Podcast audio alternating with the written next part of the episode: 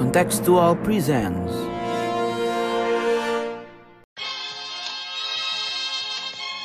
Слава нашим захисникам, слава нашим захисницям. Слава Україні! Mari kita bekerja sama untuk dunia. Recover together, recover stronger. I am a fighter and not Selamat datang kembali di podcast Bebas Aktif. Not. season kedua episode ke-63 Ada gue Raffi, ada Ikhlas, ada Mas Sofwan dan ada Majid. Dan kali ini kita akan membicarakan Timur Tengah yang sedang ramai Karena dalam beberapa hari terakhir ya Dua negara yang eh, sebenarnya hubungannya nggak terlalu hangat ya. Ada Saudi dan Iran. Ini kabarnya mereka kedua negara tersebut sedang melakukan normalisasi ya dan membuka kedutaan di masing-masing negara walaupun ini masih tahap awal gitu sebenarnya. Dan kita akan ngebahas itu karena banyak banget yang harus di-unpack. Kita akan ngebahas soal eh, hubungan dari kedua negara itu sendiri yang walaupun emang pemutusan hubungannya itu baru di 2016 ya, tapi kan ada banyak juga yang harus di-unpack dari dari kedua negara tersebut ya hubungannya. Terutama juga dari segi identitas ada Sunni dan Syiah juga gitu. Dan di regional kita juga bakal ngomongin karena ada perang proksi di Yaman, ada hubungan sama Israel juga, dan yang menarik juga karena eh, normalisasi ini dibantu juga oleh China. Yang yang menarik juga untuk di, di- dibicarakan karena dalam konteks juga banyak yang bilang bahwa Amerika sudah mengurangi presence-nya gitu. Jadi banyak yang bakal kita unpack di di episode kali ini. Tapi sebelumnya buat yang mau dengerin diskusi-diskusi lain kita soal hubungan internasional, boleh follow podcast ini, podcast bebas aktif. Kita tayang seminggu sekali. Follow juga sosial media kita di @kontekstualcom di Instagram dan di Twitter. Dan ada yang baru kan kelas dari kontekstual. Kita hadir di mana? Yoi, kita juga hadir di TikTok. Jadi kita mulai Akhirnya. merambah ke gen gen apa? Gen yang paling Gen muda lah pokoknya. Gen apa? Lebih muda lagi. Oke, jadi jangan lupa di follow @kontekstualcom juga ya di TikTok. Yoi, betul sekali. Yap. Di follow. Oke, kita mulai aja pembahasan yang bakal pack banget nih. Tapi kita mulai dulu dengan backgroundnya dulu kelas seperti biasa. Apa yang melatar belakangi normalisasi ini kelas dan kenapa harus sekarang gitu? Oke, ya ya. Jadi mungkin before we get that, Hmm. before we get to there, gitu kita juga harus tahu sebelumnya kenapa eh keduanya nggak akur gitu kan istilahnya. Hmm. Nah, eh yang ini owes to a variety of factors gitu karena itu nggak bisa cuman di single out ke salah, salah satu faktor aja, tapi ya yang prominent yang banyak dibahas itu gimana ya dua negara ini kan eh, notabene merupakan saingan ya eh, power regional di Timur Tengah gitu. Antara eh, Iran dan Arab Saudi itu berebut pengaruh. Itu mempengaruhi negara-negara yang lain di sekitar yang lebih kecil ya Suriah, eh, Lebanon, Yaman dan segala macam. Itu ada eh, aliansi-aliansi regionalnya yang eh, sering kali itu ya head to head gitu kan dalam banyak isu dan sering terjadi Hmm. Dan- eh, small incidents ataupun bigger incidents juga gitu antara keduanya. Dan selain itu apa per- perbedaan juga di antara keduanya yang stark itu adalah perbedaan identitas gitu kan, identitas dalam hal terutama dalam hal agama ya, meskipun dalam hal lain juga eh, yakni eh, perbedaan meskipun dua-duanya yang mengklaim sebagai Islam tapi kan ada perbedaan antara yang satunya itu eh, Sunni sementara yang satunya lagi itu Syiah gitu ya. Kita tidak memperdebatkan apakah Syiah Islam atau bukan di sini tapi intinya kayak gitu. Ya. Oke, oke. Eh, jadi ada perbedaan ada perbedaan itu dan perbedaan itu yang meruncing eh, selama beberapa dekade terakhir hingga eh, kalau dalam konteks diplomatik ya itu memutusnya dulu karena ya salah satu pendakwah Syiah gitulah di Arab Saudi itu di dieksekusi terus kemudian kedubes Saudi di Teheran itu dibakar gitu kan. Jadi ya udahlah diputusin eh, kerjasama eh, kerjasama hubungan diplomatik di antara keduanya. Nah sebelumnya juga udah nggak baik tapi namanya pemutusan hubungan diplomatik ya itu berarti udah final touch gitulah eh, Hmm. dari keburuk-buruknya hubungan antara kedua negara ini. Iya, tapi sebenarnya penting untuk dicatat bahwa faktor perbedaan identitas agama ini kan sebenarnya sudah eh, berabad-abad ada gitu. Tapi kemudian jadi konflik ya karena ada konteks khusus Nah, ya pada dia. periode modern gitu ya. Kalau kita perhatikan, kenapa kemudian Iran dan Arab Saudi keduanya menjadi kekuatan yang bersaing ya di Timur Tengah? Konteks yang saya kira paling relevan untuk dilihat adalah uh, revolusi Islam Iran ya tahun 1979. Pemerintah Iran yang pro Amerika, sama-sama pro Amerika dulu, ya kan Iya, Reza iya. Pahlavi sama geng uh, penguasa Teluk itu ya satu front gitu karena sama-sama di blok barat. Tapi Hmm. kemudian setelah terjadi revolusi Islam Iran dan revolusi Islam Iran itu kan tidak berhenti di situ gitu ya. Eh, ada kekhawatiran bahwa revolusi Iran ini akan menyebar ke mana-mana. Hmm. Yang ini kemudian eh, nanti akan memicu perang Teluk pertama ya dan kemudian perang kedua kan. Jadi singkat cerita, revolusi Islam Iran ini kan memunculkan kekhawatiran pada eh, kerajaan-kerajaan di Teluk karena mereka mengkhawatirkan revolusinya menyebar. Kenapa mereka khawatir? Pertama gagasan anti monarkinya, kedua eh, mereka punya substantial Syiah population yang bisa menjadi jalur penyebaran gagasan revolusi eh, Iran ini. Nah, selama beberapa tahun, beberapa dekade, stabilitasnya relatif terjaga setelah perang perang-perang Teluk itu uh, Hmm. karena ada Irak ya yang jadi buffer.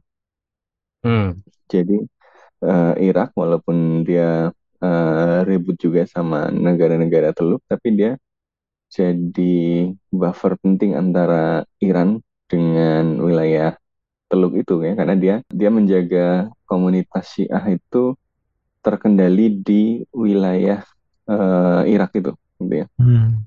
dengan kebijakan uh, tangan besinya si Saddam Hussein tadi yang gagasan Ya, ya. uh, apa Baasnya itu. Ya. Nah.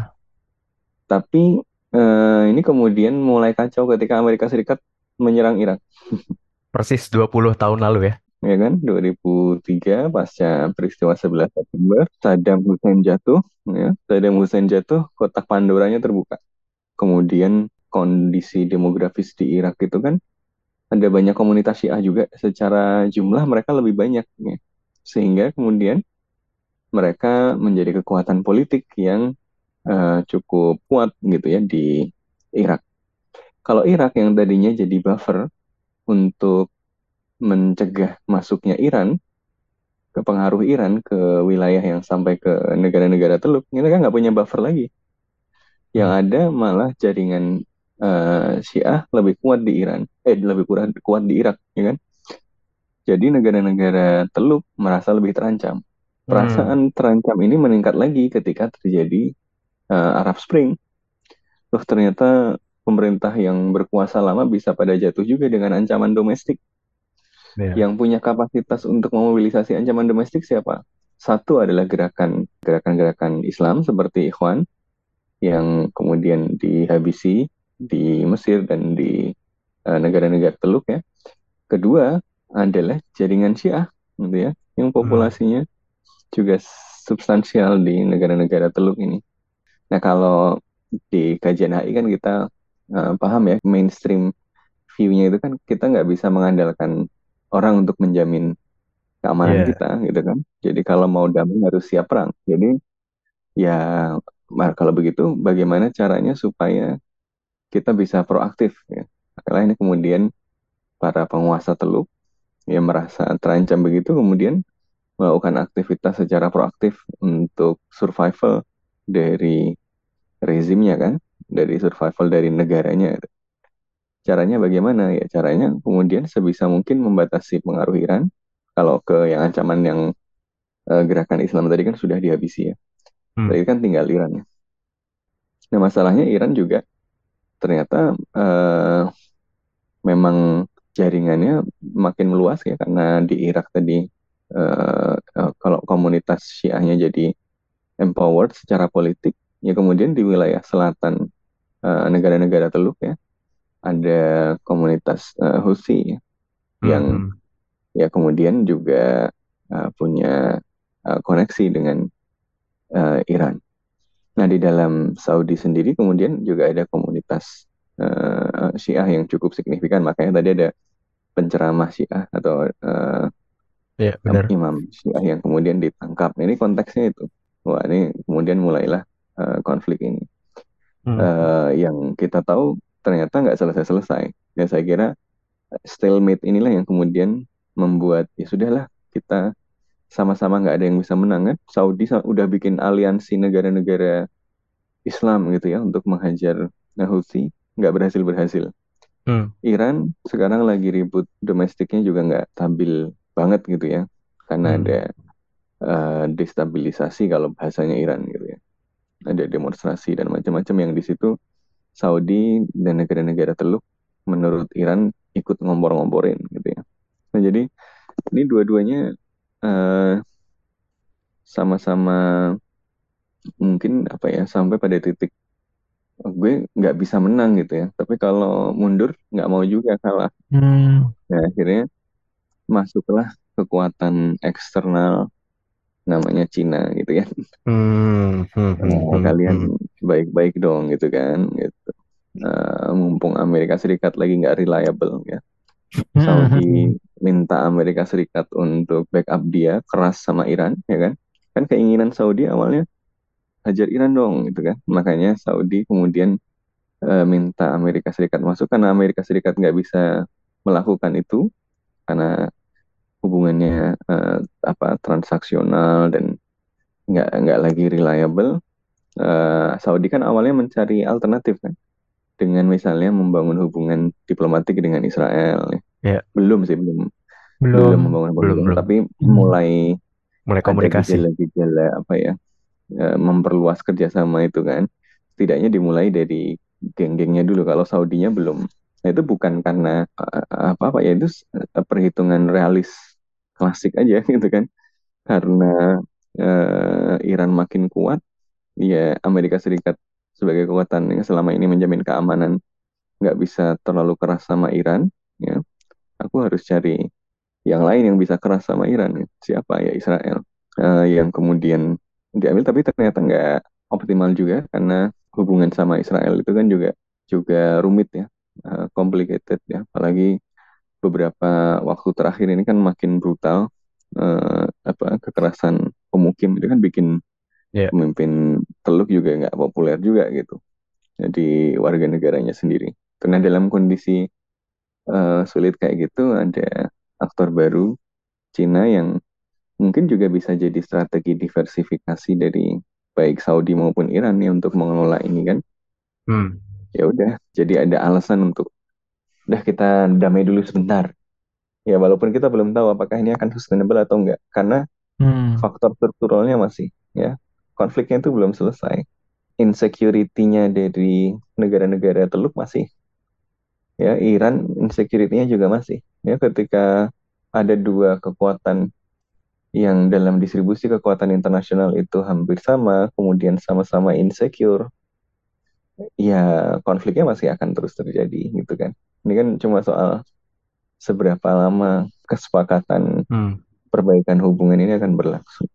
Berarti kalau secara struktural sebenarnya memungkinkan dan memungkinkan untuk konflik itu terus terjadi dan kalau karena Mas Sofwan adalah kenapa bisa terjadi normalisasi ini Jit adalah stalemate di antara keduanya gitu. Cuman kalau kita lihat kompleksitas tadi, kompleksitas identitas, kompleksitas geopolitik, apa kondisi struktural yang masih sama aja gitu. Lantas dari dua negara ini kepentingan untuk normalisasinya itu apa sebenarnya? Kepentingan politik, kepentingan ekonomi kah, kepentingan apa sebenarnya kalau kita coba ini ya, coba gali-gali rasionalisasinya. Iya, uh, kalau kepentingannya pasti pasti ada lah ya. Kepentingan politiknya ada, kepentingan ekonominya ada, dan yang dari tadi sudah kita bahas juga kan uh, Amerika Serikat sudah menunjukkan gitu ya bahwa mereka mulai retreat from the Middle East and pivot to Asia-nya itu semakin kentara gitu ya. Betul. Dan itu menunjukkan bahwa akan ada mungkin nggak kekosongan gitu, tapi berkurangnya signifikansi uh, great powers dalam hal ini Amerika Serikat di kawasan.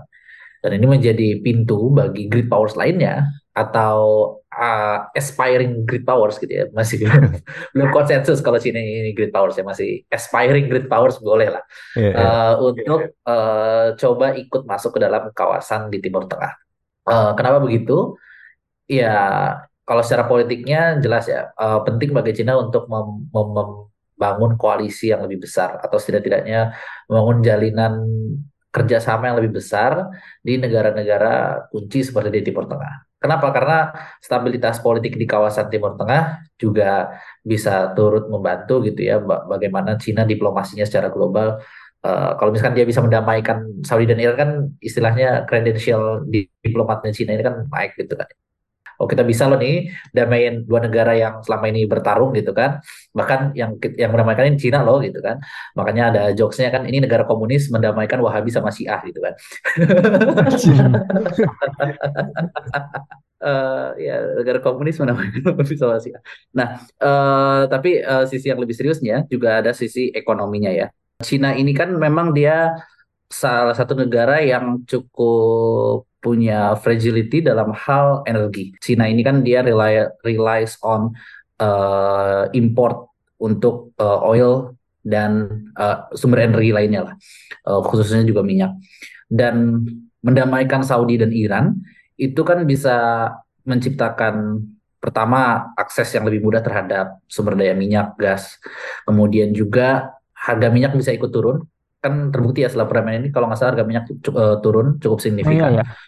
Uh, terendah dari sejak 2020 atau 2021 gitu. Hmm. Sejak Covid awal tuh kan memang jatuh tuh kan, terus habis itu kan naik lagi. Ini kalau nggak salah terendah setelah itu. Dan artinya bisa mengamankan juga pasokan energi kalau misalkan dia bisa bangun kerjasama yang lebih kuat dengan Saudi maupun dengan Iran. Karena memang selama ini kan Cina punya hubungan yang cukup uh, erat gitu ya dengan Iran.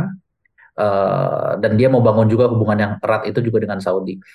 Karena ya uh, bagaimanapun Saudi dan Iran ini kan dua kekuatan utama di wilayah Timur Tengah ya. Regional hmm. powernya Timur Tengah itu kan Saudi sama Iran. Uh, dan mereka selama ini kan saling balancing lah kalau kita pakai termnya realis itu satu sama lain.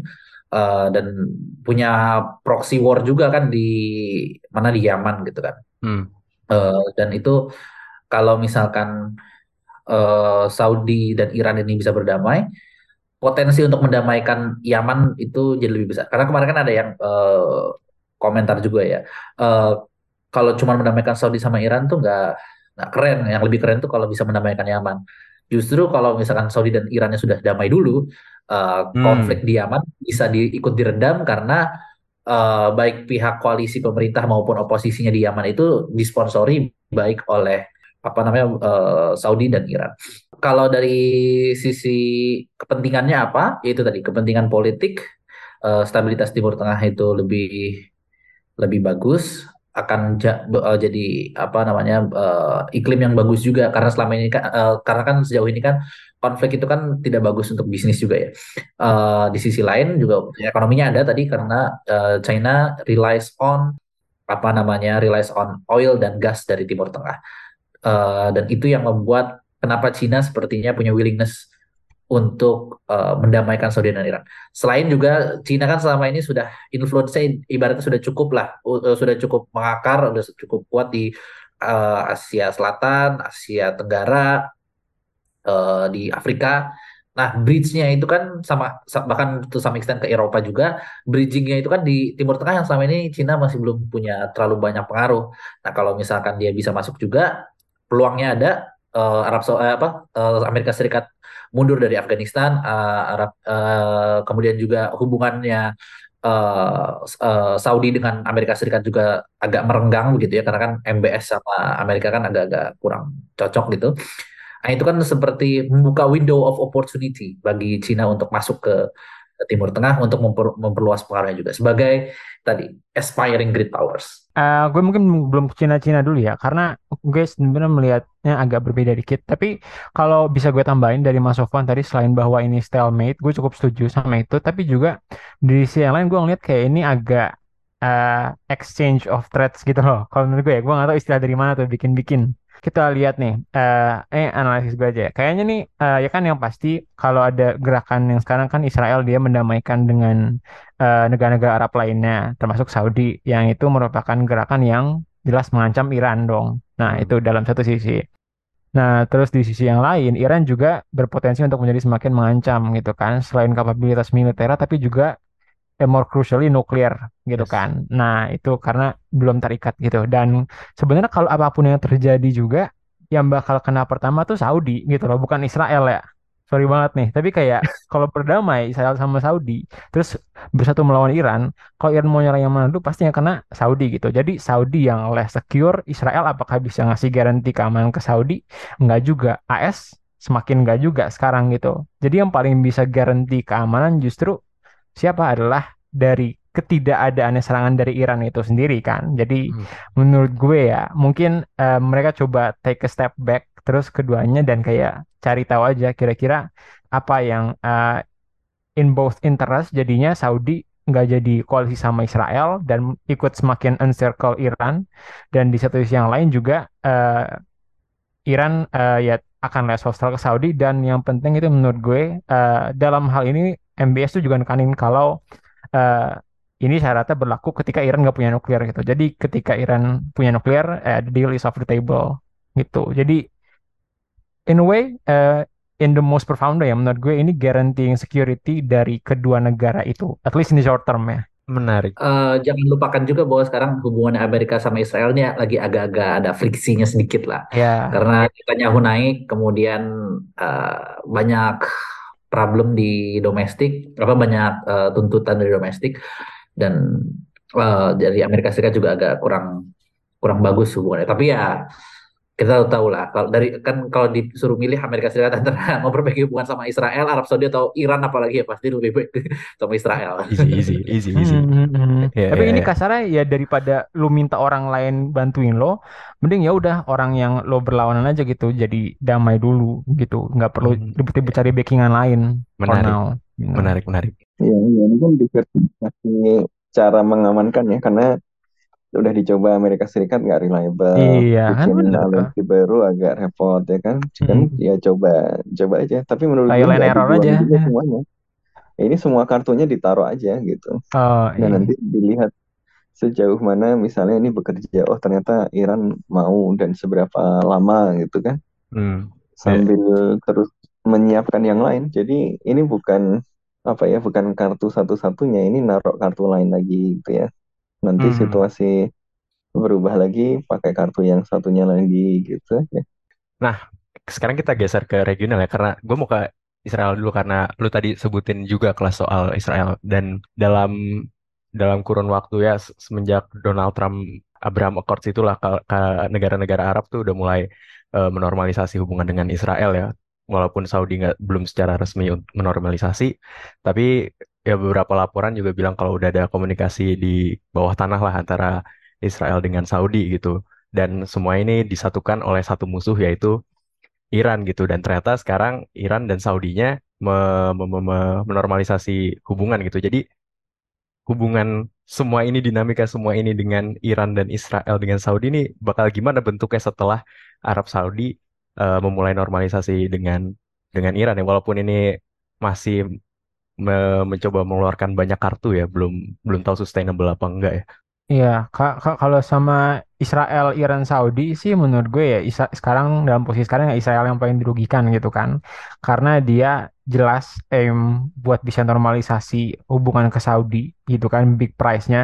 yes Eh ya dan kemudian eh, ya juga itu juga eh, membangun strategi di kawasan juga untuk counter Iran gitu kan. Tapi kemudian ketika ini terjadi ya apa eh, mimpi tersebut menguap gitu kan, udah nggak ada lagi.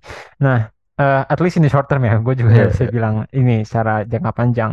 Tapi maksudnya nggak berarti apa yang udah ada sekarang antara eh, Israel dan Saudi misalnya nggak akan hilang sama sekali. Maksudnya kan meskipun nggak ada hubungan diplomatik, ada hubungan eh, ekonomi sedikit atau mungkin keamanan juga gitu yang eh, Hubungan more or gelap. less ada Hubungan gelap. gelap emang itu gelap kan ya yang eksis di antara keduanya.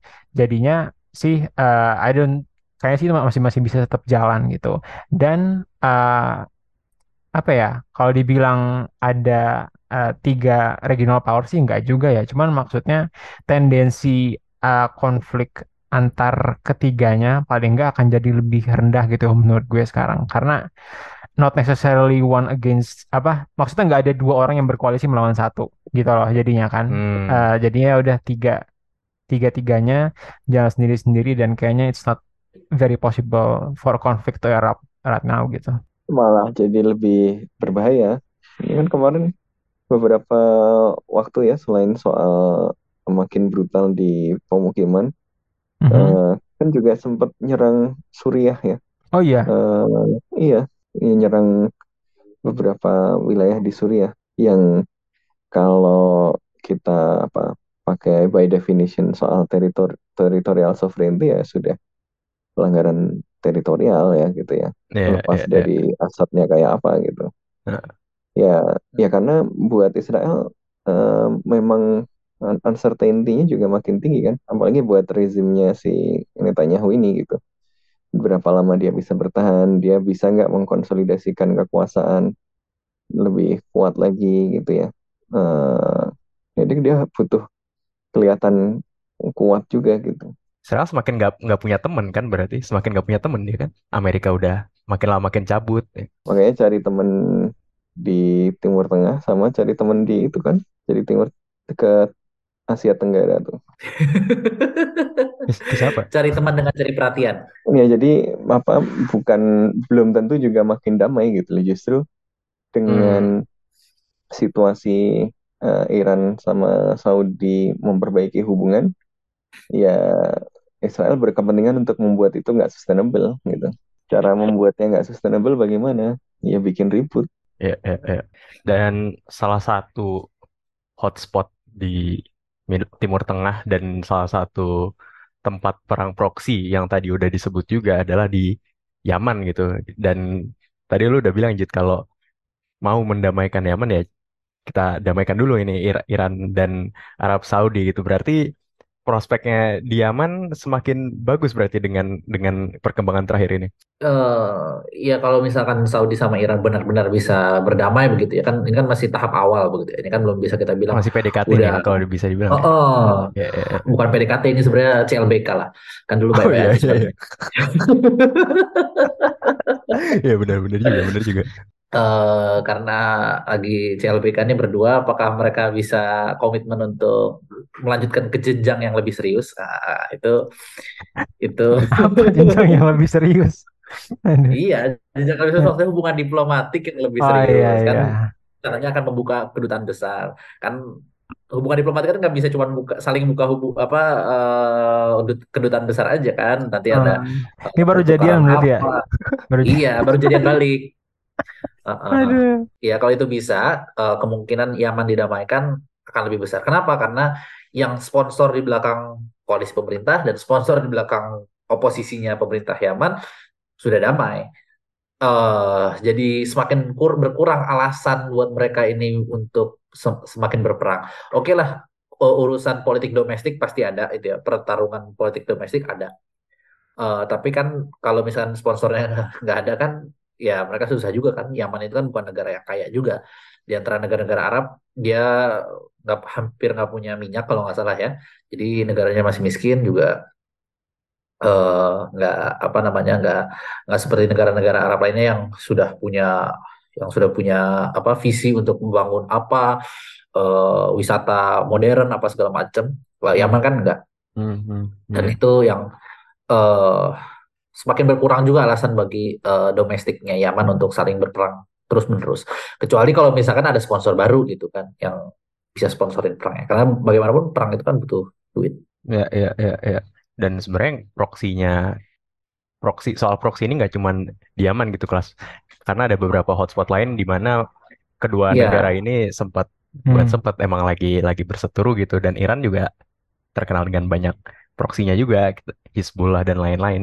Itu gimana nasib ke Iya. depannya dengan dengan dengan normalisasi ini? Hmm. Mereka bakal ditarik kah atau kan mereka udah udah udah ngorbanin segala macam ya? Iya Oh, iya. ada hal yang lebih lanjutnya lagi bahwa di internalnya Iran ya, domestiknya Iran juga harus kita lihat. Domestiknya Iran kan juga tadi udah Oh iya. disebut secara brief ada eh, apa pertarungan sesama Betul, apa betul. di dalam secara politiknya. Eh, apalagi yang meletup waktu itu kan eh, insiden hijab. Ya, Masa Eh, Amini. kemudian juga iya, kemudian juga eh, ada semakin menguatnya ketegangan antara generasi tua dengan generasi muda. Eh, kaum muda dan kaum tua gitu kan ya kalau jadi kita Kaum dulu. revolu kaum era revolusi Iran sama. Iya, karena eh, elit-elit kekuasaan masih di dikuasai oleh generasi Aktivis kaum 79 eh, ya? kalangan aktivis 79 Ya, Iran. sama aktivis Nah, 79. aktivis modernnya yang lebih baru lagi itu kebanyakan oppose terhadap eh, pemerintah sekarang. Cuman Hmm. karena mereka nggak punya akses ke kekua- kekuasaan, mereka nggak bisa reformasi itu dari dalam. Jadi ya itulah yang kemarin kita lihat ada demonstrasi eh, besar-besaran yang pencetusnya itu kan apa triggernya itu kan eh, eh, tragedi yang hijab itu eh, kemudian meluas ke banyak tempat di Iran dan kalau bisa dikatakan ya kita bisa tinggal tunggu waktu kalau misalkan generasinya yang generasi angkatan 79 ini sudah mulai ya menghilang antara meninggal atau ya atau ya sudah selesai gitu waktunya. Heeh. akan digantikan kan pasti generasi baru dan generasi baru banyak di antara mereka yang tidak suka dengan gaya berpolitiknya generasi lama. Nah, kalau generasi baru ini mau terus melanjutkan hubungan dengan Saudi, satu, atau yang kedua dia justru ngambil sikap yang lebih radikal dari yang lama. Ah, itu kan kita masih belum belum belum terlihat. Meski ke- kecenderungannya adalah lebih pragmatis generasi yang barunya ini.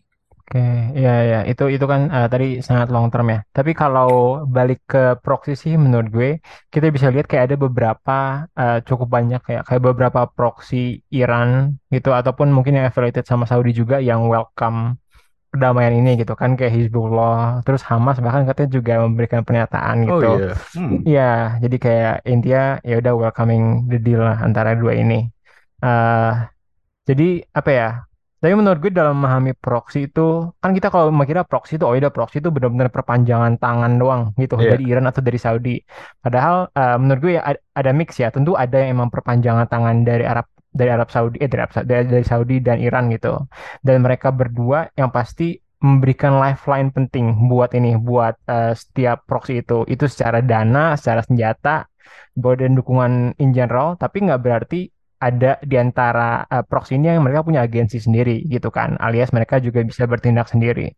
Nah, eh kayak di tentu kalau kalau di Yaman gitu, semua orang juga bilang ya prospeknya akan lebih baik dengan perdamaian ini harusnya karena ya udah nggak ada willingness dari proxy masing-masing itu untuk mendorong ke- untuk terus bertempur gitu kan. Jadi meskipun ada kelompok yang di dalam Yaman misalnya berkepentingan untuk eh, kembali mendapatkan kekuasaan atau yang lainnya dan and I assume ada cuman kayaknya ya nggak akan eh, dampaknya nggak akan devastating gitu lah atau nggak akan memberikan dampak besar begitu juga di beberapa eh, apa namanya proxy lainnya. Tapi mungkin ada juga yang lebih unpredictable kayak di Suriah gitu kan.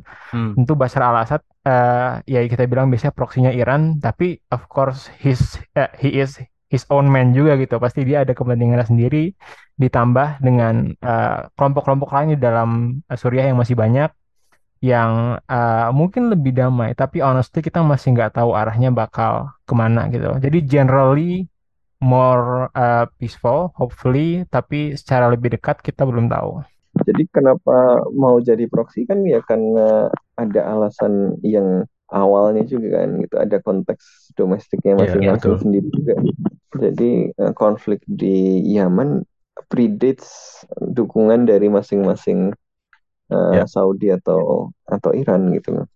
Hmm, betul, Jadi betul.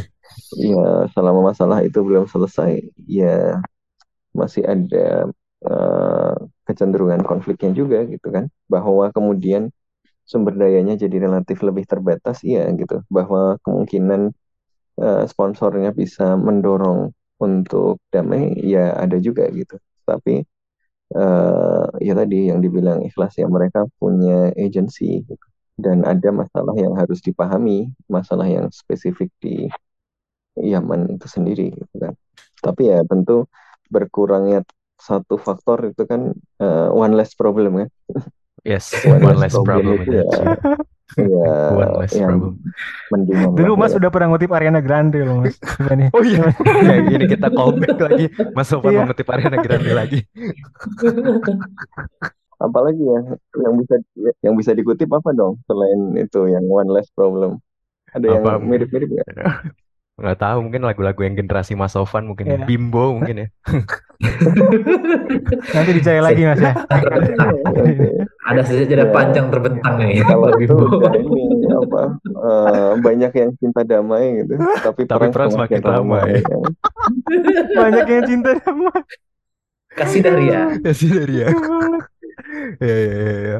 Oke, sampai lupa gue udah tadi ngomongin apa. Oke, Eh, tadi soal Yaman gitu. Cuman gue sebelum gue ngomongin ini ya Cina dan Amerika, eh, satu aspek yang menurut gue penting juga untuk agak kita bahas lebih lanjut adalah soal nuklir. Tadi lu sempat singgung sedikit gitu soal soal Saudi tetap menekankan pentingnya Iran tuh supaya nggak nggak nggak punya senjata nuklir gitu.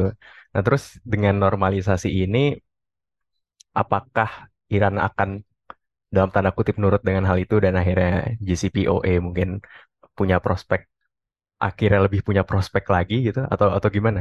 Nah, ya, eh kalau kalau kalau gue baca-baca sih kayak orang banyak mengistilahkannya ini eh, perdamaian ini kan sebagai eh, giving a lifeline to JCPOA gitu kan, alias masih ada waktu untuk ngejarnya gitu kan, karena sebelumnya orang ngeliat JCPOA ya udah hopeless gitu sampai 2023 ini belum ada Iya. eh, terobosan apa-apa, padahal udah dari eh, lama gitu kan bahasannya dan orang ya maksudnya semua orang di luar Timur Tengah itu dari Barat dari Eropa segala macam semakin skeptis. Tapi ternyata ada terobosan ini gitu kan yang eh, dalam jangka pendek menurut gue ya tentu nggak akan eh, apa ya maksudnya Iran nggak akan tiba-tiba acquire nuclear power. Eh mungkin ya akan tetap maintain something in between. Kan kayak apa namanya tingkat purifikasi atau apa ya tingkat konsentrasi tingkat konsentrasi nuklir kan harus sampai titik tertentu biar bisa Iya. jadi senjata Hmm. dan ya mungkin belum akan sampai tapi ya nggak tahu jauh-jauh banget juga gitu kayak sekarang kondisinya eh dan ini sih sebenarnya sesuatu yang positif ya menurut gue kalau buat negara eh kalau dari perspektif negara barat tapi juga more general ya karena kalau gue sih nggak pengen nambah proliferasi nuklir ya jadinya sebenarnya hal tersebut attainable dan eh, Iran nggak yang hellbent on gaining nuklir kayak Korea Utara dan sebenarnya itu bahwa nuklir itu ya salah satu option aja sesuatu bargaining chip yang eh, kalau ya with the right price bisa Mhm. ditawar gitu bisa nggak dikejar sama Iran Ya, tapi skenario-nya kalau Iran eh, punya senjata nuklir, Arab Saudi kemungkinan besar dia akan bikin juga senjata nuklir. Ini Iya. seperti di Aduh. India Pakistan. Karena ketika satu negara dua negara yang sa- tetangga yang saling saingan, kalau satu punya nuklir, Pakistan punya nuklir, India juga harus punya nuklir. Dan itu Iya. eh, itu mekanismenya kurang lebih seperti itu juga. Dan makanya Iran sama Saudi bakal itu. Kalau Iran punya nuklir, kemungkinan besar Saudi bakal punya nuklir juga. Dan itu juga bakal disupport. Setidak-tidaknya mereka punya hulu ledak yang sama. Banyak yang bilang bahwa ini adalah semacam apa ya poin untuk Cina de- dengan berhasil mendamaikan kedua belah pihak gitu Saudi dan Iran gitu. Kalau kita bisa ngomong ini adalah kemenangan untuk Cina, apakah ini kekalahan dalam tanda kutip untuk Amerika gitu? Bisa nggak dibilang kekalahan untuk Amerika karena toh emang kebijakannya mereka sendiri untuk mengurangi presence di di di Timur Tengah gitu ya resikonya ya Cina yang masuk gitu. Ya, saya sih yakin ya, maksudnya Amerika Serikat mundur dari Timur Tengah itu kan bukan kalkulasi yang ujuk-ujuk gitu ya, itu kan ada pertimbangannya dari eh, advisors, foreign policy advisorsnya mereka. Hmm. Eh, dan dilihat bahwa mungkin kepentingannya mereka di Timur Tengah juga sudah sudah tidak terlalu signifikan. Eh, selain juga eh, tuntutan domestiknya ya, eh, semakin besar kan ya, apa dukungan untuk kayak Palestina itu kan di Amerika Serikat sudah semakin terang-terangan orang berani dukung kemerdekaan Palestina dan meng- mengutuk eh, Israel Hmm, hmm. sudah semakin banyak dan semakin terang-terangan.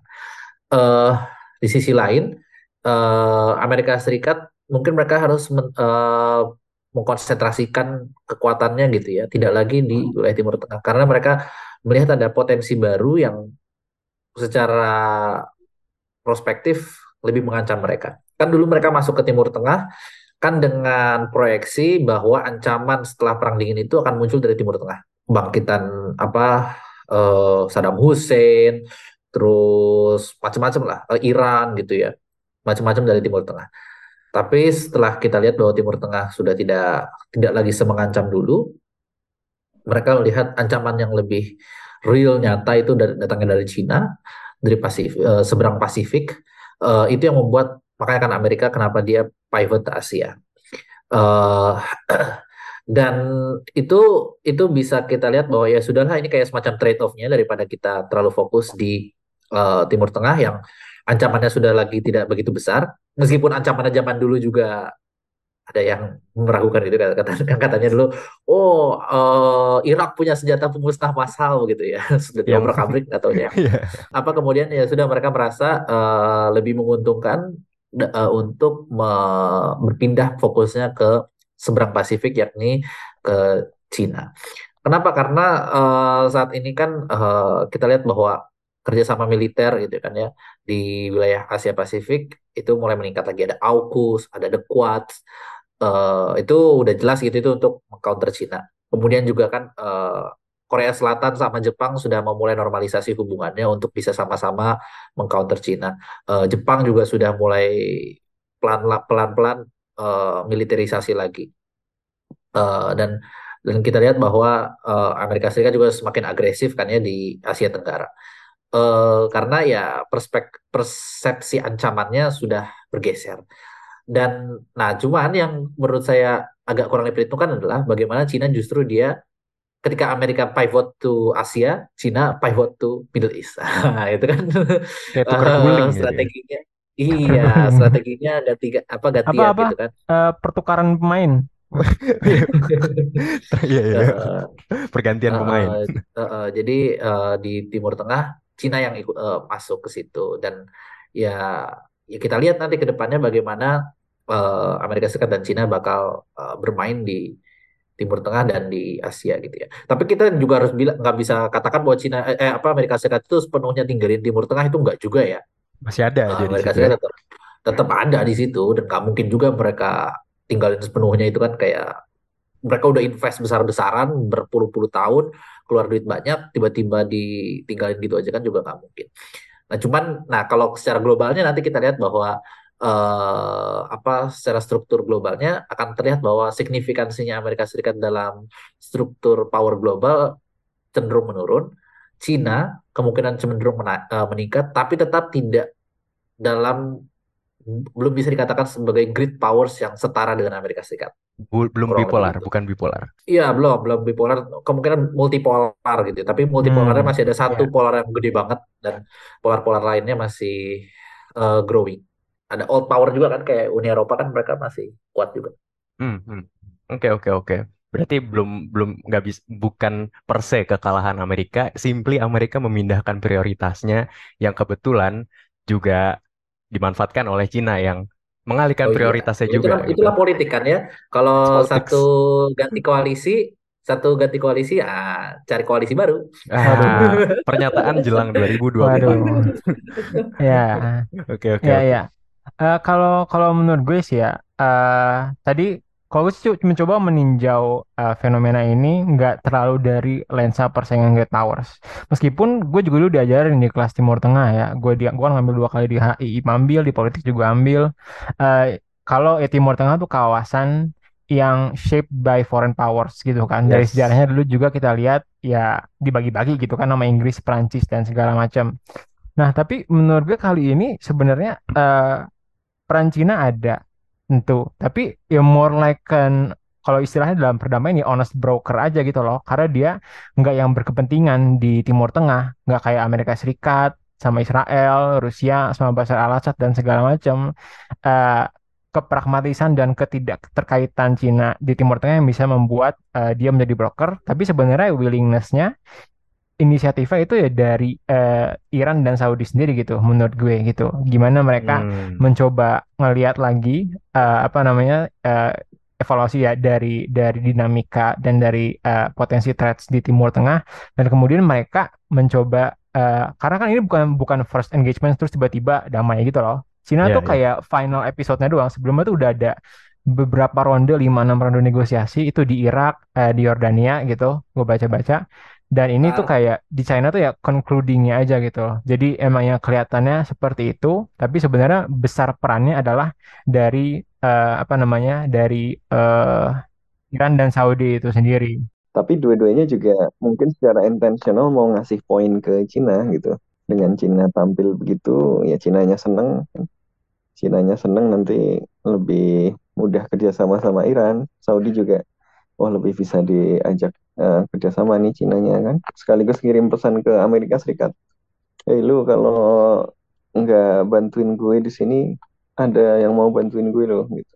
ada kepentingan Saudi, kepentingan Iran, mereka sudah negosiasi duluan, tapi bahwa di akhir Cina kemudian masuk, kemudian keduanya sepakat si Saudi dan Iran sepakat ngasih poin ke Cina dengan apa mengumumkannya dengan keberadaan Cina di situ itu calculated juga gitu. Kayak kayak lagi kerja kelompok gitu, presentasinya udah selesai terus tiba-tiba ada yang masuk di akhir-akhir, wah saya juga mengerjakan itu. Cina tuh kayak orang yang terakhir masuk-masuk itu ya, semuanya dapat nilai tapi tetap, ya gak, ya gak? Ya, Oh, iya mungkin tapi mungkin- dia ya, mungkin tapi sih dia ya. kaya gitu. Jadi Tapi dia- meskipun dia Tapi- nggak banyak tapi- kerjain, ya. habis itu dia traktir-traktir kan. Benar, benar. Iya, makasih, makasih gitu Dan ngambil kredit untuk semua itu bahwa itu punya dia gitu ya. jadi, jadi pada senang aja gitu kan. Wah, eh, sebulan ditraktir kan lumayan. gitu. Iya, iya. Tapi menurut gue ini ada important change of mindset juga, change of approach. Jadinya yang lebih menonjol adalah multipolaritas tadi, itu kan gimana US emang udah nggak prevalent di Timur Tengah, uh, not very, not as much uh, as it used to be.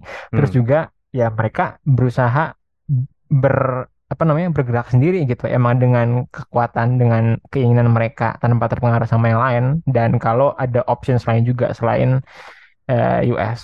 Karena ongkos untuk maintain unipolaritas itu kan gede banget kan. Iya, Hmm. U- US sudah react, US react tuh Dia bilang apa? di welcome, dia welcome sebenarnya kan.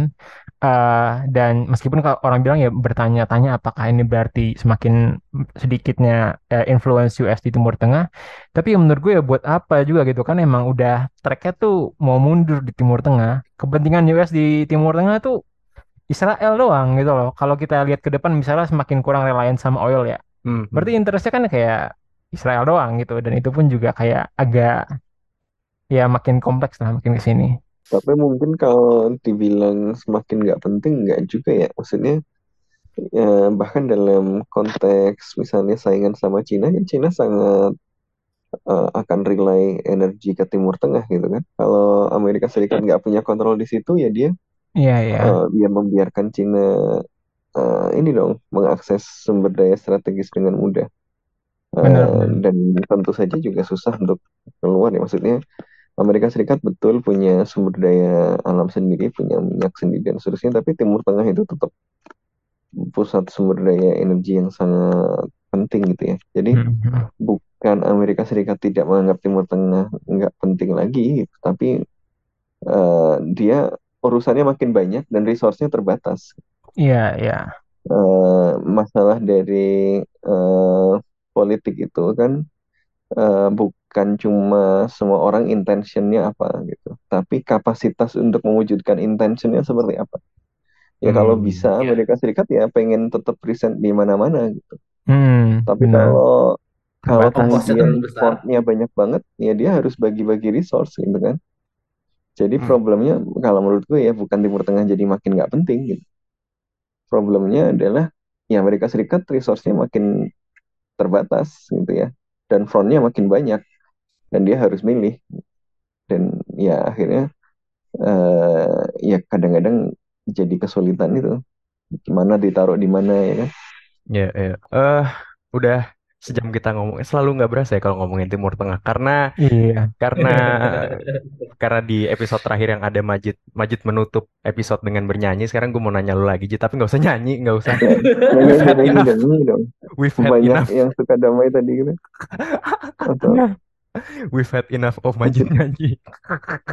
tapi tapi gue gue pengen ngasih pertanyaan penutup dan silakan dijawab Jid. What's next buat Timur Tengah setelah eh, setelah nor dimulainya normalisasi antara Arab Saudi dan Iran ya. Walaupun banyak caveatnya ya, maksudnya belum tentu sustainable, ini masih awal dan lain-lain dan lain-lain. Prospeknya gimana Timur Tengah ke depannya? Ya, prospeknya konflik masih akan ada.